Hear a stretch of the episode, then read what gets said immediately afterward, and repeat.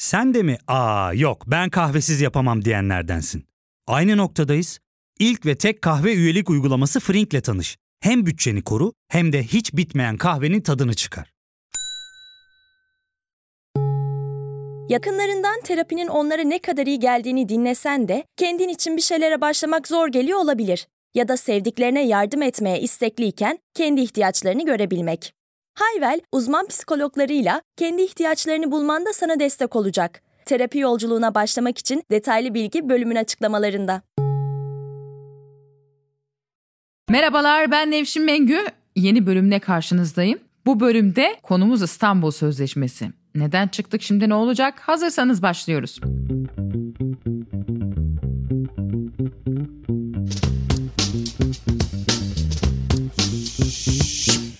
Bir gece ansızın Cumhurbaşkanı'nın bir imzasıyla inanılmaz gelişmeler oldu. Meclis daha güçlü ve aktifken hatırlarsanız sabah haberlerinde torba yasalar konuşulurdu. Sabah uyandığınızda torba yasadan geçen hangi maddeyi konuşacağımızı şaşırırdık. Cumhurbaşkanının cuma gecesi imzaladığı kararnamelerde benzer bir etkiyi yarattı. Bu kararnameyle Türkiye'de kadınların kaderi değişti. Resmi gazetede yayınlanan Cumhurbaşkanı kararıyla Türkiye'de kadına yönelik her türlü şiddetle mücadeleye ilişkin standartlar getiren ilk belge niteliğindeki İstanbul Sözleşmesi'nden ayrılındı. Bu karar bir anda oldu ancak tartışmalar çok öncesine kadar gidiyor. AK Parti bu konuyu en son Temmuz 2020'de gündeme getirmiş ve parti içinden de karşı çıkanlar olmuştu. Sizi Trend Topik'in 29. bölümüne götüreceğim. Bakın neler olmuş. Yeni Akit gazetesi Erdoğan beklenen müjdeyi verdi. İstanbul Sözleşmesi iptal ediliyor başlıklı bir haber yaptı. Haberin başlığı bu ama haberin içerisinde bu kadar kesin bir bilgi yok. Yani haberden kesin bir karar alınmadığı anlamı çıkabiliyor. Haberden AKP Merkez Karar Kurulu'nda sözleşme ile ilgili bir toplantı yapıldığını, toplantıda AKP Genel Başkan Vekili Numan Kurtulmuş'un İstanbul Sözleşmesi ile ilgili ayrıntılı bir sunum yaptığını, Dışişleri Bakanı Mevlüt Çavuşoğlu'nun da uluslararası anlaşmalardan çıkma meselesi üzerine bir briefing verdiğini öğreniyoruz. Habere göre aralarında Aile Bakanı Zehra Zümrüt Selçuk'la AKP Grup Başkan Vekili Mehmet Muş'un da bulunduğu bazı isimler sözleşmeden çıkmanın doğru olmayacağını savundu toplantıda. MYK üyelerinin bazıları da orta yol önerdiler. Sözleşmeden çıkmak yerine niyet beyanı ile hangi maddelerin uygulanmayacağının belirlenmesini istediler.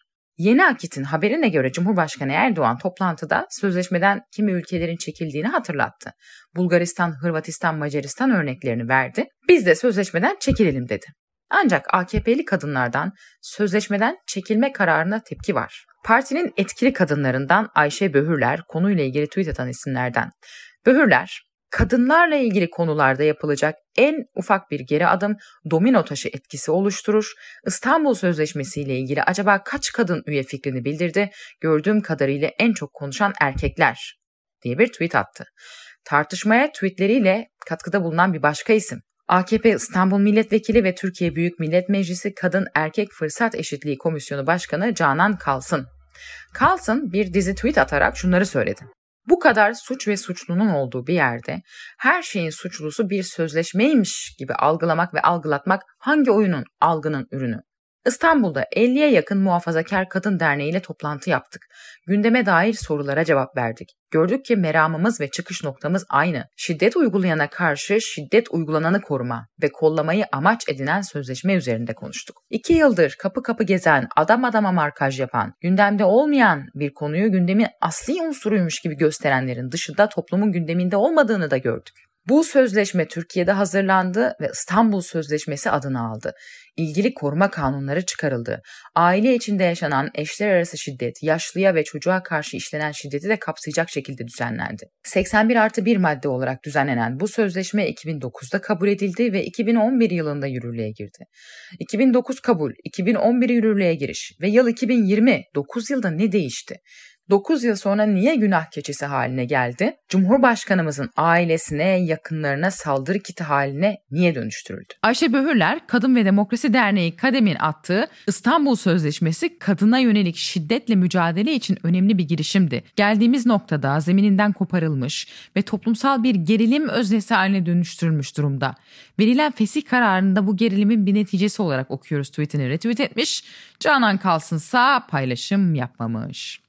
Sözleşmenin adı İstanbul Sözleşmesi. İlk imzacılarından hatta sözleşmeyi yazanlardan biri Türkiye. Ama artık Türkiye sözleşmenin bir tarafı değil ya da daha doğrusu olmayacak. Nedenine geleceğim ama hukukçular Türkiye'nin Cumhurbaşkanı kararıyla sözleşmeden ayrılamayacağını söylüyor. Hukukçu Nesibe Kırış hukuki boyutunu kararın hemen ertesi günü anlattı. Çok net bir cevabı var. Çıkamıyor yani. Hukuksuz bir karar aslında bu kararname. Bu kararnameye bir de tabii gerekçe sunulmuş aslında. 9 sayılı eski bir kararnamenin 3. maddesinde şey yazıyor. Cumhurbaşkanının uluslararası sözleşmelerde kararnameyle sözleşmenin uygulanmasına yönelik olarak e, işte iptal demiyor da durdurma kararı verebileceğini söylüyor. Ama tabii bu sözleşmenin uygulanmasına yönelik bir karar değil. Bu direkt sözleşmeden çekilme anlamına gelen bir karar. Bizim anayasamızın 90. maddesinde de açıkça belirtilir ki uluslararası sözleşmeler nasıl yürürlüğe girdiyse aynı şekilde yürürlükten çıkması gerekiyor yani. Aynı Ama şekilde. 2018'de bir şey çıkartılmış. Cumhurbaşkanlığı kararnamesi çıkarılmış. Orada da şey verilmiş Cumhurbaşkanı'na şey Evet, yetkisi. onu söylüyorum. sözleşme- 9 sayılı Cumhurbaşkanı kararnamesi o ama orada FES'e yönelik bir şey yok. Fesih hakkı yok yine de. Ki zaten şöyle bir durum var. Cumhurbaşkanı kararnamelerinin de biz e, şeyine bakarsak anayasa madde 104'teki yanlış hatırlamıyorsam e, niteliğine bakarsak herhangi bir kanun e, Cumhurbaşkanı kararnamesiyle yan yana geldiğinde kanun zaten uygulanır. Yani kanun zaten E önce tamam ne olacak o zaman? Biz sözleşmede miyiz hala şu anda? biz şu an aslında hukuken sözleşmedeyiz. Hatta ben bugün kendi Twitter'ımda da yazdım. Yani tamam böyle bir algı var ama biz hukuken sözleşmedeyiz. Hakim arkadaşlar, savcı arkadaşlar, avukat arkadaşlar hala taleplerini, tedbirlerini yerine getirmeye çalışsınlar. Çünkü biz yani Hmm.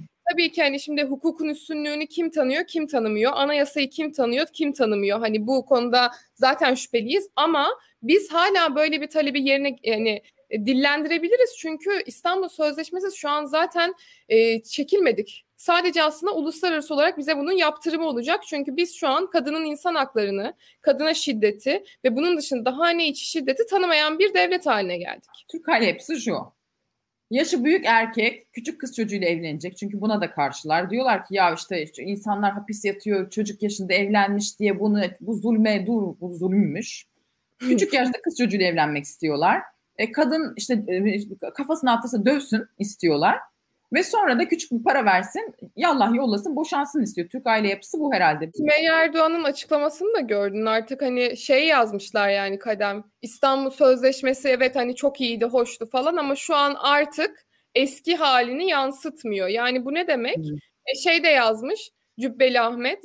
Yani bu şu demek hani zaten hani İstanbul Sözleşmesi'ni bir LGBT'yi tartışması üzerinden Hı. tamamen hani böyle İslamcılara karşı hani Aa, dinimizi koruyalım vesaire senin dediğin gibi yani laikliği tamamen ortadan kaldırmak için bir araç olarak gördüler ve onları yanlarına aldılar yani. Gazete Duvar'dan Nergis Demirkaya imzalı özel habere göre AK Parti kaynaklarına göre bu karar sürpriz değildi. Parti yöneticilerinden edinilen bilgiye göre sözleşmenin fesine Ayasofya Camii'nin ibadete açılmasından önce Temmuz 2020'de karar verildi. Geçen 8 aylık zaman diliminde de Avrupa Konseyi nezdinde bazı süreçler beklendi ve geçen hafta fesih kararı yayımlandı. AK Parti de bu karar için İstanbul Sözleşmesi'nden zihnen çıkmıştık. Şimdi de resmi olarak çıktık yorumu yapıldı. Cumhurbaşkanlığı İletişim Başkanlığı'ndan yapılan açıklamada başlangıçta kadın haklarının güçlendirilmesini teşvik etmeyi amaçlayan İstanbul Sözleşmesi, Türkiye'nin toplumsal ve ailevi değerleriyle bağdaşmayan, eşcinselliği normalleştirmeye çalışan bir kesim tarafından manipüle edilmiştir. Türkiye'nin sözleşmeden çekilme kararı alması da bu nedene dayanmaktadır denildi. AK Partili kaynaklara göre ise konu sadece bir manipülasyon değil. Uluslararası sözleşmeleri işler hale getirmek için ona uygun yasalar yapılması zorunluluğuna işaret eden bir yönetici bu konu kapsamında eşcinselliğin eğitim ve toplum hayatında varlığını kabule dair düzenlemeler yapılmasının gerektiğini, toplumun temeli ailedir anlayışıyla hareket eden AK Parti'nin ise bunu kabul edemeyeceğini söyledi. T24'de yazan Mehmet Yılmaz'ın yorumu şöyle. İstanbul Sözleşmesi'nden çıkmaya öngören Cumhurbaşkanlığı kararının ciddi sorunları var. Bir yandan Türkiye Büyük Millet Meclisi'ne ait bir yetkiyi gasp ediyor, diğer yandan bir uluslararası sözleşmeyi feshedebileceğini zannediyor. Sınırlı hukuk bilgisine sahip olan bir insanın bile ilk bakışta fark edebileceği bu sakatlıklarla malul bir Cumhurbaşkanlığı kararı nasıl yayınlanmış olabilir? Bunun cehaletten kaynaklanmadığına eminim. Beğensek de beğenmesek de Cumhurbaşkanı'nın danışmanlar ordusu içinde hukukçular da var ve onların bu sakatlığı görmemiş olmalarına ihtimal vermiyorum. Bu bilinçli olarak atılmış bir adımdır. Türkiye Cumhuriyeti Recep Tayyip Erdoğan'ın elinde giderek anayasası olmayan bir kuruma dönüşüyor. Türkiye'nin sözleşmeden çekilmesine dünyadan da tepki geldi. Amerika Birleşik Devletleri Başkanı Joe Biden Türkçe bir açıklama yayınladı. Açıklamada derin bir hayal kırıklığı ve cesaret kırıcı bir geri adım denildi. Avrupa Parlamentosu'nun Türkiye raportörü Nacho Sanchez Amor, Türkiye'nin İstanbul Sözleşmesi'nden çekildiği haberiyle uyanmanın dehşete düşürdüğünü yazdı. Amor bu görevdeki Türk hükümetinin gerçek yüzü, hukukun üstünlüğünü tamamen göz ardı etmek ve insan haklarından geri gidiş yorumunu yaptı. Türkiye ise ister gireriz ister çıkarız kimse bize karışamaz görüşünde. Nergis Demirkaya'nın haberinde de değinildiği gibi AK Partililer sözleşmede LGBTİ bireylere eşit hak verilmesinden rahatsız. Sözleşmenin aslında bir maddesinde cinsel yönelimi nedeniyle bireyler ayrımcılığa uğrayamaz ifadesi geçiyor. AK Parti işte bu maddeden korkuyor, bunun eşcinselliği normalleştirdiği görüşünde. Peki tek mesele bu ifade mi? aslında değil. Sözleşmeden çekinilmesi için yıllardır bastıran grupların başka talepleri de var. Mazlum Der, Cumhurbaşkanı Erdoğan'ın imzasıyla İstanbul Sözleşmesi'nden ayrılmasını olumlu bulduklarını belirttiler. Bu kararın yeterli olmayacağını ileri sürüp ailenin korunması ve kadına şiddetin önlenmesine dair kanun olan 6284'ün de gözden geçirilmesini istediler. İstanbul Sözleşmesi'nden çıkılması için bastıran gruplar, aile içi şiddet durumlarında kocaya evden uzaklaştırılma kararı verilmesinin kaldırılmasını istiyor. Nafaka konusunda da erkeği koruyucu yeni düzenlemeler için bastırıyorlar. Yeni Şafak yazarı Hüseyin Öztürk köşesinde İstanbul Sözleşmesi'nden çıkılmasından sonra acilen zinanın da tekrar suç olarak düzenlenmesi gerektiğini savundu sözleşmeden çıkılması gerektiğini yıllardır söyleyen yazarlardan biri Abdurrahman Dilipak.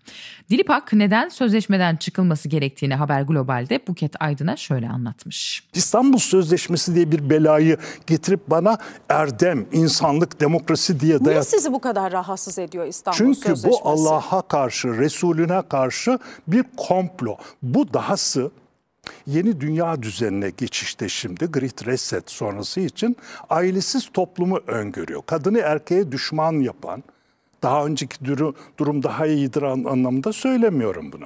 Bu sadece İstanbul Sözleşmesi'ne ibaret değil. Bu lanet olası şey SEDAV'la başladı. İstanbul Sözleşmesi ile devam ediyor. Bir sonrasında da Lanzarote var. Lanzarote'yi e, bu hafta sonu Fransa cinsel deneyim yaşını 13'ten 15'e yükseltti cinsel deneyim e, tercih ve yönelimi özgürleştirecek ama e, öbür taraftan e, aile içerisinde e, cinsiyet değişimi yapıp kadın bu anlamda özgür kalacak, e, evlilik devam edecek. Din görevlisi cinsiyet e, LGBT'ye imamlık verecek. Böyle bir şey yok. Bunların yani... birey dediği şey ne? Birey, birey inanç, ahlak ve gelenekten bağımsız olarak kişinin tanımlanmasıdır. Ve bunun tanımı nedir? Bu insan değil, human tra- transhumanizmdir. Bu arada ben size bir o şey kim, soracağım. O kim? Gender'dır. Benim nüfus cüzdanımda gender yazıyor. Ben Cenab-ı Allah beni bir ayetle sizi kadın ya da erkek olarak yarattım diyor. Ama bunlar hayır diyorlar. Böyle bir yaratış yok. Bu toplumsal aidiyetle... İstanbul Sözleşmesi bunu mu diyor sizce? Evet. Yani... Evet o... İstanbul Sözleşmesi'nde birey dediğiniz kişinin... Bu e, çoğu sözleşmeleri okumanın tekniği hakkında bilgi sahibi değil.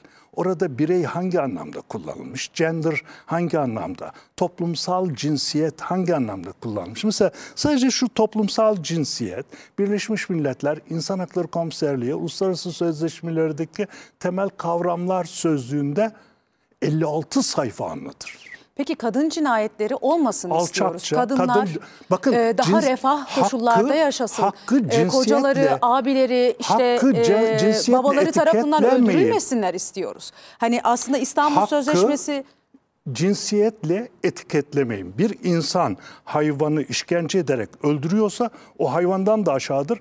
Ben insancı da değilim. Ben Müslümancı da değilim. Ben humanist filan değilim. Ben hakka taptım. Eğer hayvana haksızlık yapıyorsa Ben insancı değilim. O hayvandan yanayım. Hayvan hakları, kadın hakları, erkek hakları, çocuk hakları, geynana, kaynana hakları, elti hakları, baldız hakları olmaz. İstanbul Sözleşmesi'nden çekilinmesine dair kadın örgütleri ve hak savunucuları tepkili. Önce Kadıköy'de daha sonra da Taksim'de eylemler yapıldı.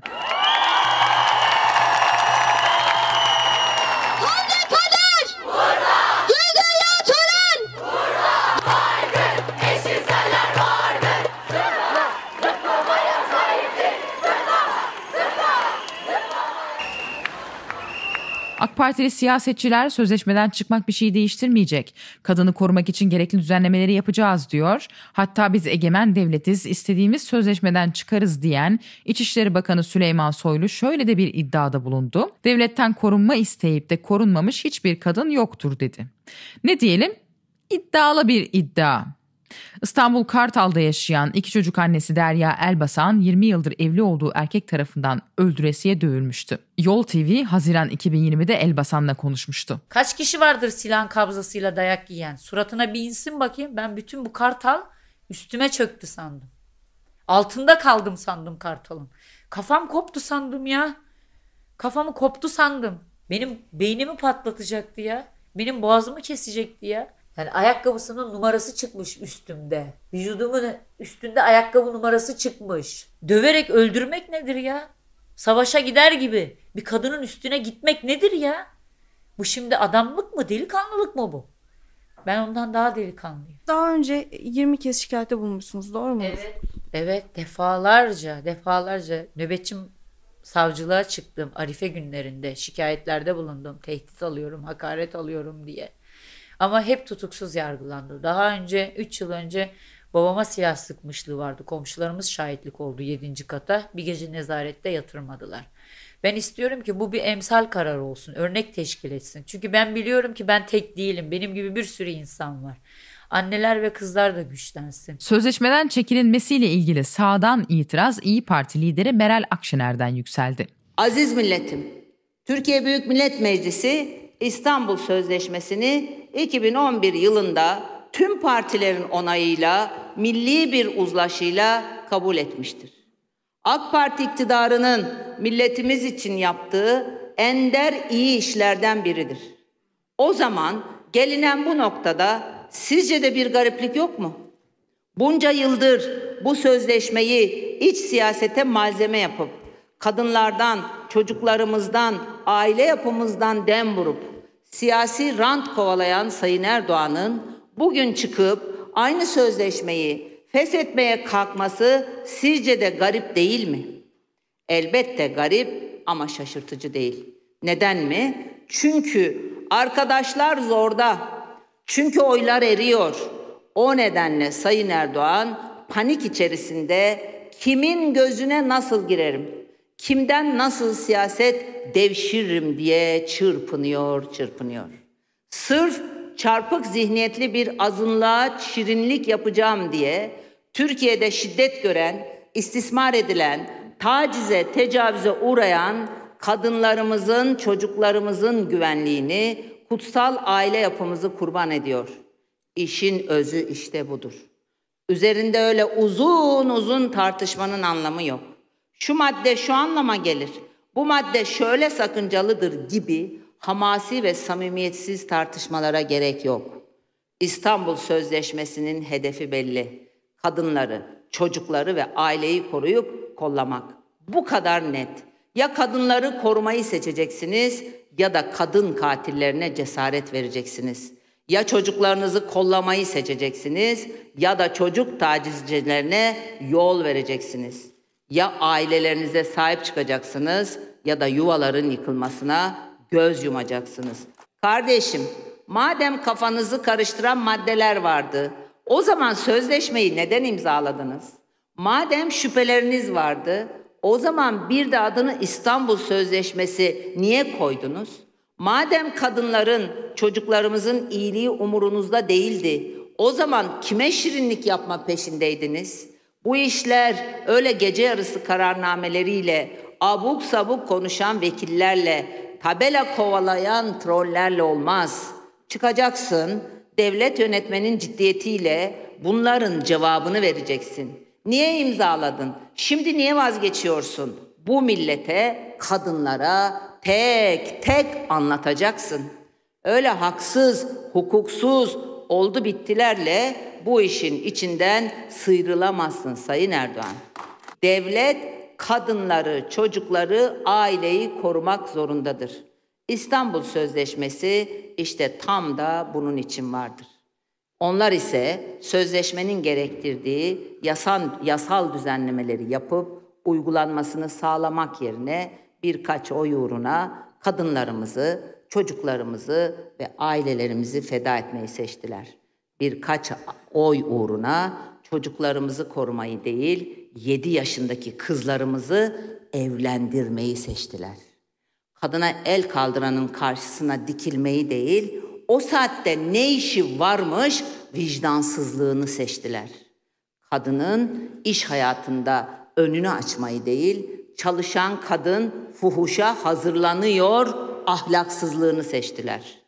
Çünkü ne kadınları, ne çocuklarımızı, ne de aile yapımızı korumak gibi bir dertleri yok. Tüm hesapları iktidarlarını sürdürmek. Tek öncelikleri koltuklarını korumak. Memlekete, millete ne olursa olsun yeter ki koltukları korunsun. Şimdi konuğu bir hukukçuyla konuşacağım. Avukat Tuğçe Duygu Köksal. Ya fark ettin mi? Biz en çok kahveye para harcıyoruz. Yok abi bundan sonra günde bir. Aa sen Frink kullanmıyor musun? Nasıl yani? Yani kahvenden kısmına gerek yok. Frink'e üye olursan aylık sadece 1200 TL'ye istediğin çeşit kahveyi istediğin kadar içebilirsin. Günlük 40 TL'ye sınırsız kahve mi yani? Çok iyiymiş. Aynen. Hatta şu anda 200 TL'lik bir indirim kodu da var. E hadi hemen indirip üye ol da bu fırsatı kaçırma. Terapiye başlamak, içinden çıkamadığın döngüleri kırmak, bazı yanlış bulduğun kararlarını değiştirmek ve kendinle beraber daha huzurlu bir yaşam inşa etmek için atabileceğin en değerli adımlardan biri. Hayvel ile yoğun yaşam tempona uyum sağlayarak online terapi seanslarını takvimine göre ayarlayabilirsin. Bini aşkın uzmandan sana en uygun terapisti seçebilir, PodB10 koduyla indirimden yararlanabilirsin. Detaylı bilgi açıklamalardaki bağlantıda.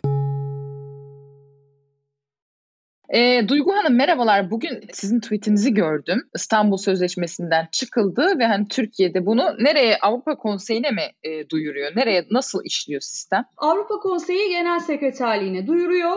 E, bugün zaten e, sitesinde de gördük. 22 Mart itibariyle Türkiye e, çekilme beyanını e, bu fesih olarak kullanılıyor ama yanlış bir ifade tabii. Kararda da yanlış yazıyor Cumhurbaşkanlığı kararında. Hı e, çekilme beyanını Avrupa Konseyi'ne resmen bildirmiş durumda. E, tabii bu Avrupa e, Konseyi İstanbul Sözleşmesi'nin 80. 80. maddesinde yazdığı şekilde e, işletilen bir prosedür. E, bu prosedüre göre önce Türkiye'nin yani çekilme beyanında bulunan devletin e, Avrupa Konseyi Genel Sekreterliğine bu beyanı bildirmesi, yazılı olarak bildirmesi gerekiyor. İşte dün yapılan o. E, akabinde de bu beyanı bildirme tarihinden itibaren 3 ay sonra yürürlüğe girecek bu bildirme beyanı. Şu an o süreç hmm. başlamış durumda. Yani şimdi beyan etse Türkiye 3 ay sonra çıkmış sayılıyor diyeceğim ama neye göre sayılıyor? Yani bu sö- bu sözleşmeye ilişkin yasaları yapıp yapmamak da yine ülkenin kendi iradesinde herhalde değil mi? Yani biraz anlamaya çalışıyorum. Tabii şöyle bir ifade kullanayım isterseniz Avrupa Konseyi önünde bugüne kadar e, böyle bir duruma hiç rastlanmadı. Yani bir sözleşmeden bir devletin çıkış beyanı daha doğrusu çekilme beyanını gönderdiğine ilişkin herhalde Avrupa Konseyi önündeki ilk somut durum. Bu sebeple aslında Avrupa Konseyi e, de biraz şaşkın diyebiliriz. Zaten iki gündür sizler de takip ediyorsunuzdur.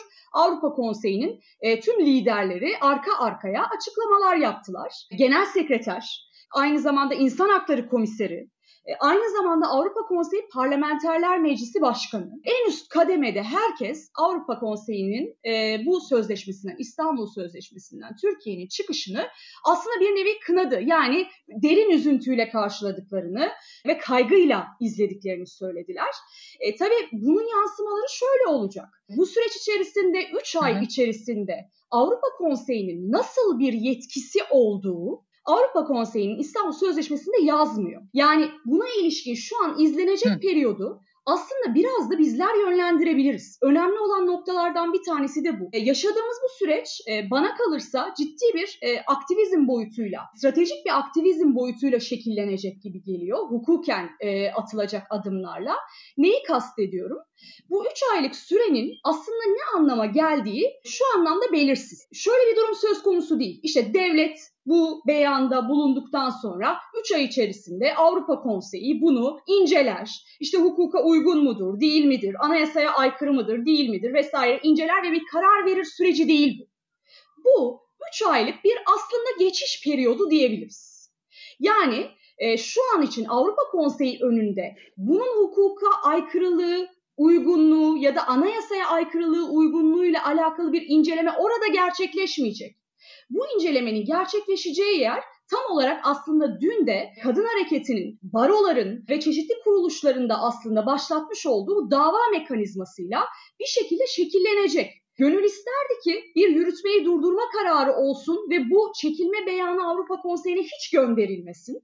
Ama e, dün davaların da açıldığı tarihte Hı. zaten çoktan gönderilmiş. O yüzden artık bu çerçevede yapabilecek bir şey yok.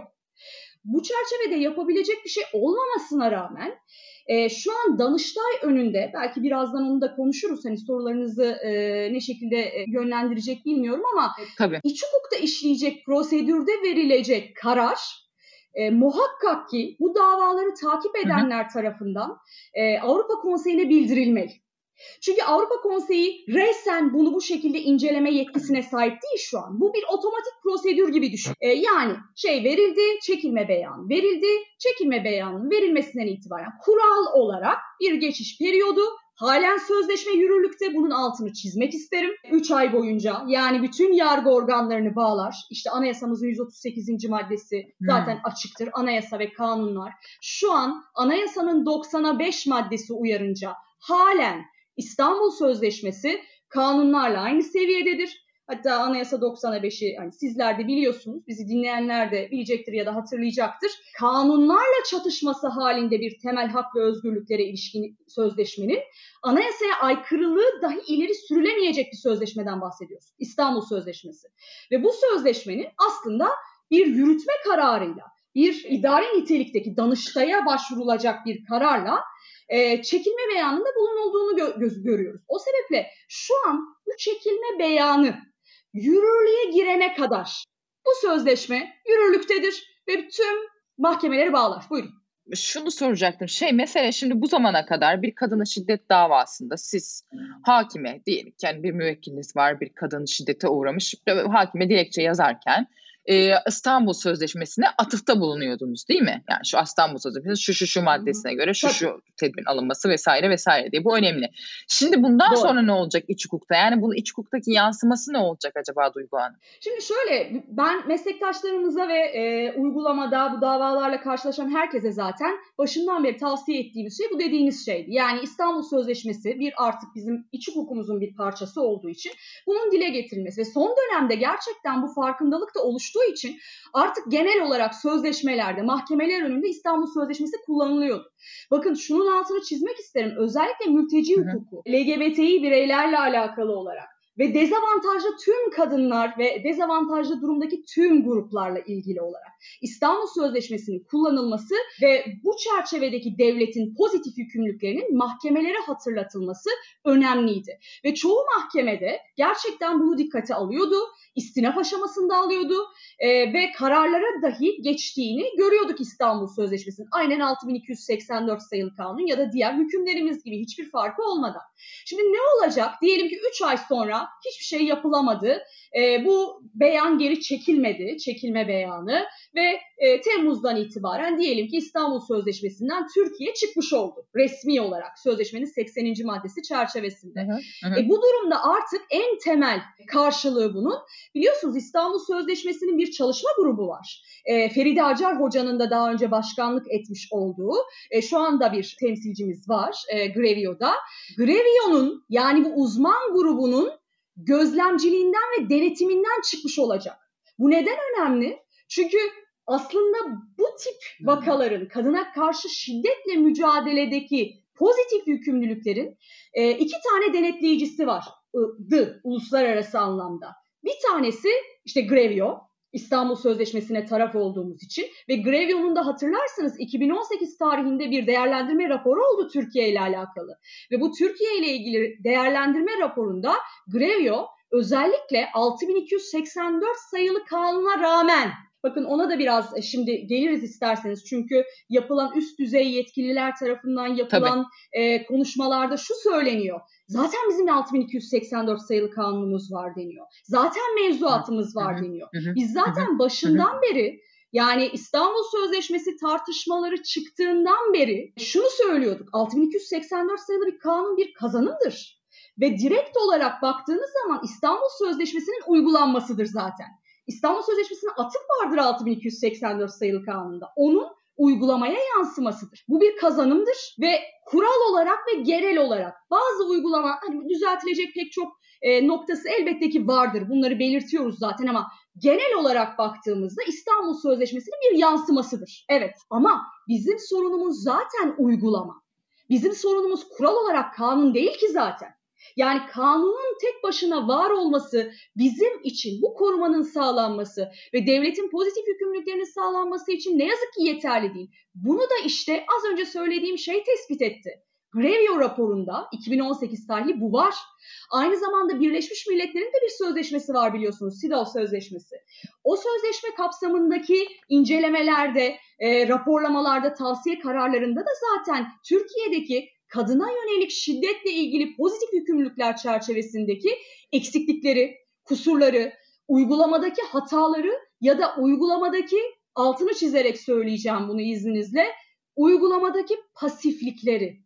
Bakın bu çok önemli ve bütün kurumlar tarafından altı çizilen noktalardan bir tanesidir. İkincisi de ikincil mağduriyet meselesidir. İkincil mağduriyete gerektiği gibi dikkat edilmemesi, özen gösterilmemesi meselesidir. Bu hem kolluk açısından hem savcı hem yargı makamları açısından geçerlidir. Şimdi Grevio denetiminden çıkıyoruz.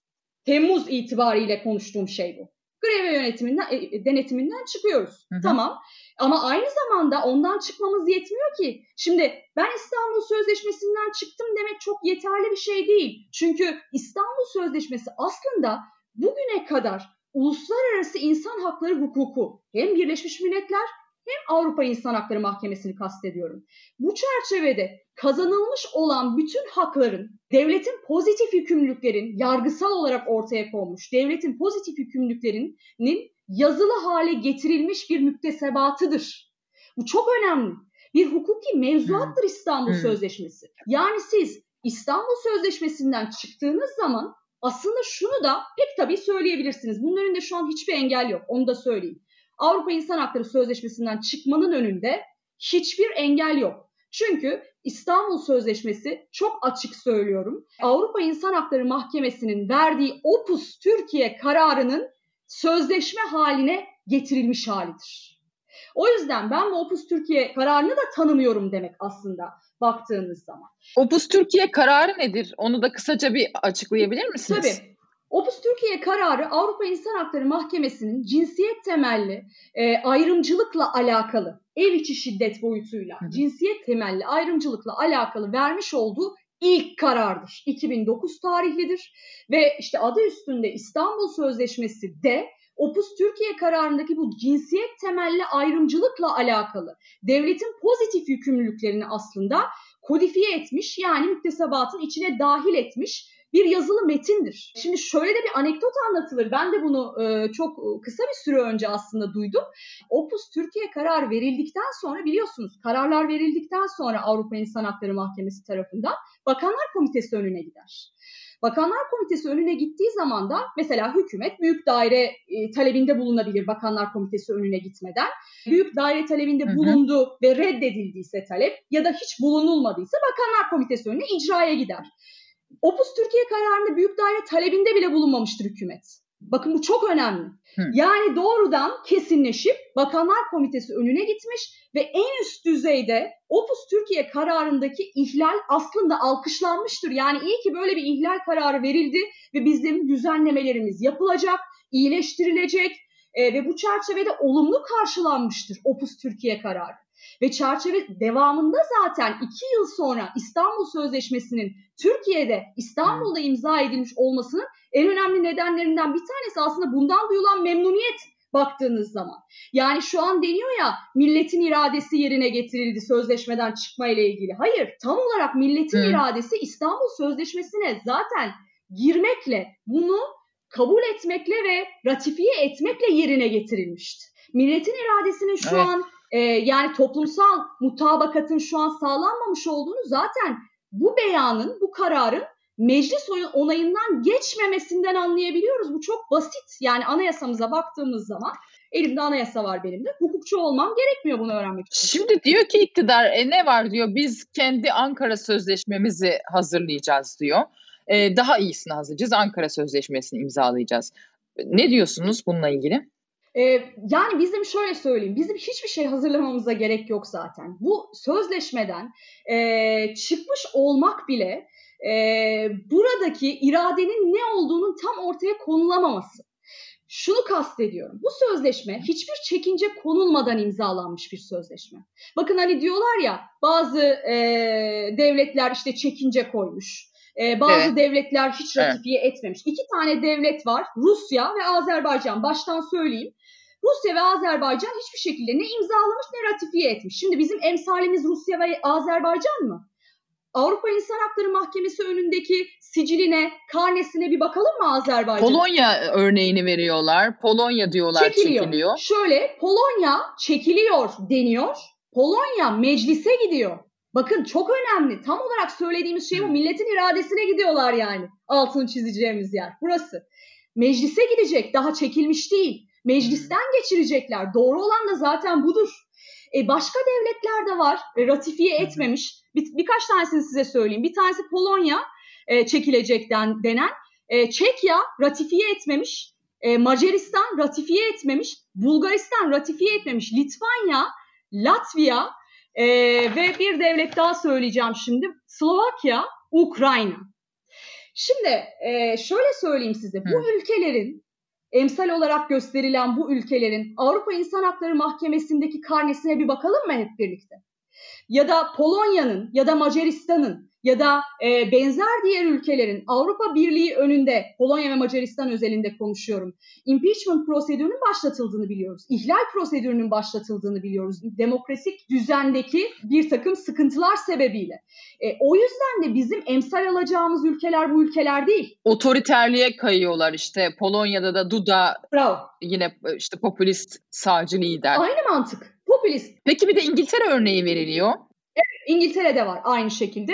Ee, şimdi İngiltere zaten Avrupa İnsan Hakları Mahkemesi önünde de sıkıntılı bir devlet.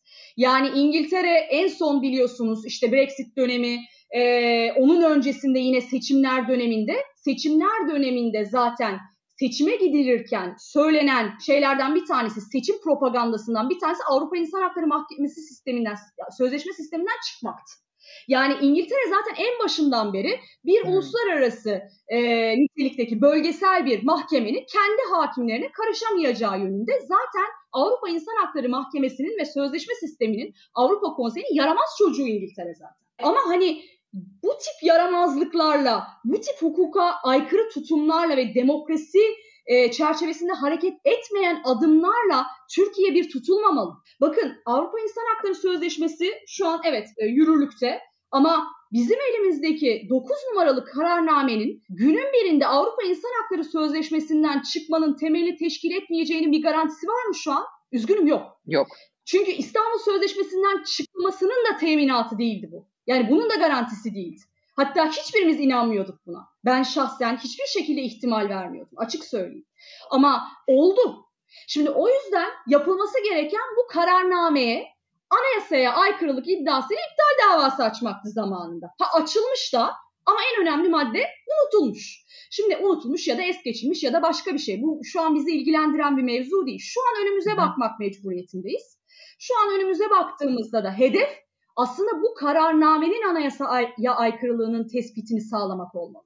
Asıl hedefimiz bu olmalı. İleriyi korumak için. Peki Çok teşekkür ediyorum Duygu Hanım. Sağ olun. Var mı eklemek istediğiniz başka bir şey? Şunu da muhakkak ekleyeyim dediğiniz. Ee, yani şöyle söyleyebilirim aslında. Ee, bunun bir e, hukuk müktesebatı olduğunu, bir e, mevzuat olduğunu bilincinde olmak gerekiyor. Şimdi e, şunları söylemenin önemli olduğunu düşünüyorum. Hep İstanbul Sözleşmesi'nin maddelerinden bahsediyoruz ama İstanbul Sözleşmesi toplumsal cinsiyet eşitliği temelinde bir sözleşme. Yani buna ilişkin devletin pozitif yükümlülüklerini öngören bir sözleşme ve İstanbul Sözleşmesi'nin başlangıcının okunması ve özümsenmesi bu çerçevede muhakkak devam edilmesi ve farkındalığın yaratılması önemli. Çünkü İstanbul Sözleşmesi'nin başlangıcı şu şekilde başlıyor. Yani bunun altının gerçekten çizilmesi gerektiğini düşünüyorum. Kadınlar ve erkekler arasında tarihten gelen eşit olmayan güç ilişkilerinin bir tezahürü olduğunu söyler kadına karşı şiddetin.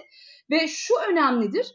Eşit olmayan güç ilişkilerinin erkeklerin kadınlara üstünlüğüne, kadınlara karşı ayrımcılık yapmalarına ve kadınların tam anlamıyla ilerlemelerin engellenmesine yol açtığını söyler ve çok önemli bir durumda şudur. Yapısal özelliğinin bu şiddetin cinsiyete, toplumsal cinsiyete dayandığını söylüyor ve kadına karşı şiddetin de kadınların erkeklere nazaran daha üst bir konuma zorlandıkları en önemli sosyal mekanizma olduğunu söylüyor. Bakın buradan şuna geleceğim. Hani deniyor ya az önce sorduğunuz soru aslında biz bir Ankara Sözleşmesi yapsak.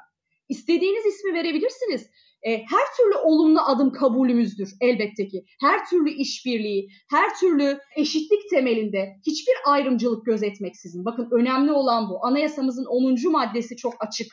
Anayasamızın kanun önünde eşitliği düzenleyen 10. maddesinde tüm ayrımcılık sebepleri sınırlı sayıda olmadan sayılmıştır. E, işte İstanbul Sözleşmesi'nin en çok tartışılan ve hatta belki de çekilmeye sebebiyet verdiği söylenebilecek dördüncü maddesi ayrımcılıkla alakalı maddedir. Ve bu dördüncü maddeyi çıkartalım. Tamam. Sözleşmeyi de çıkartalım. Bir kenara koyalım. Bakın bizim anayasamızın 10. maddesi var. Bizim anayasa mahkememizin 2014 ve 2015 tarihinde verdiği iki tane kararda hiçbir sınırlama olmaksızın ayrımcılık sebepleri yazılmıştır. Toplumsal cinsiyet, cinsel yönelim, cinsiyet, cinsiyet kimliği, e, toplumsal cinsiyet ve cinsiyet aynı zamanda bunların hepsi var. Sınırlı bir sayı değil. Şimdi şuna geleceğim. Herhangi bir mutabakat, herhangi bir sözleşme, e, bu sözleşme olmaz zaten hani yapılacak herhangi bir metin diyelim çıkartılacak. Şimdi bunun içerisinde ayrımcılık yasağı, her türlü sebebe dayanan ayrımcılık yasağı yer alacak mı? Bunun içerisinde şu yer alacak mı mesela? E, deniyor ya e, az önce okumamın sebebi de buydu. Sosyal mekanizmalardan biri ve eskiden beri süre gelen aslında bir güç eşitsizliğinden bahsediyordu İstanbul Sözleşmesi'nin başlangıcı. E, bu şuna işaret ediyor. Bizim diyoruz ya toplumsal bir mesele bu, kültürel bir mesele bu.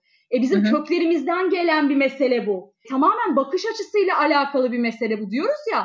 Tam olarak bunu söylüyor zaten İstanbul Sözleşmesi.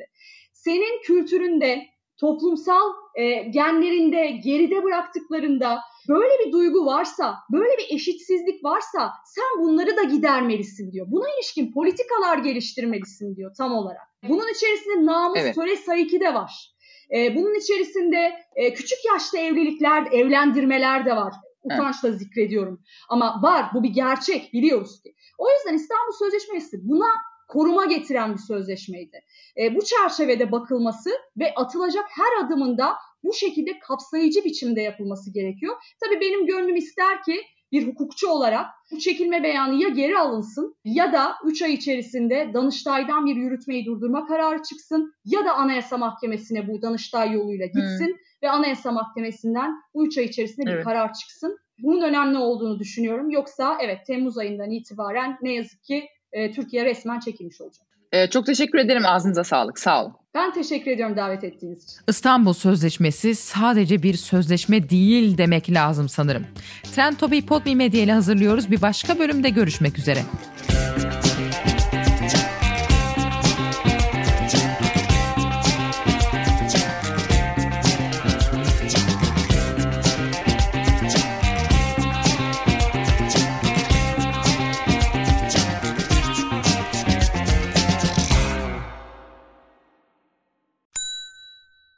ve tek kahve üyelik uygulaması Frink, 46 ildeki 500'den fazla noktada seni bekliyor. Açıklamadaki kodu girerek sana özel 200 TL'lik indirimden faydalanmayı unutma. Hadi sen de Frink üyeliğini başlat, kahven hiç bitmesin. Hem bugününe hem yarınına katacaklarıyla terapi yolculuğuna ve daha iyi hissetmeye bugün Hayvel ile başla. Açıklamadaki linkten Hayvel'i indir, ücretsiz tanışma görüşmelerinin ardından bütçene uygun seans paketini seç ve terapi yolculuğuna başla.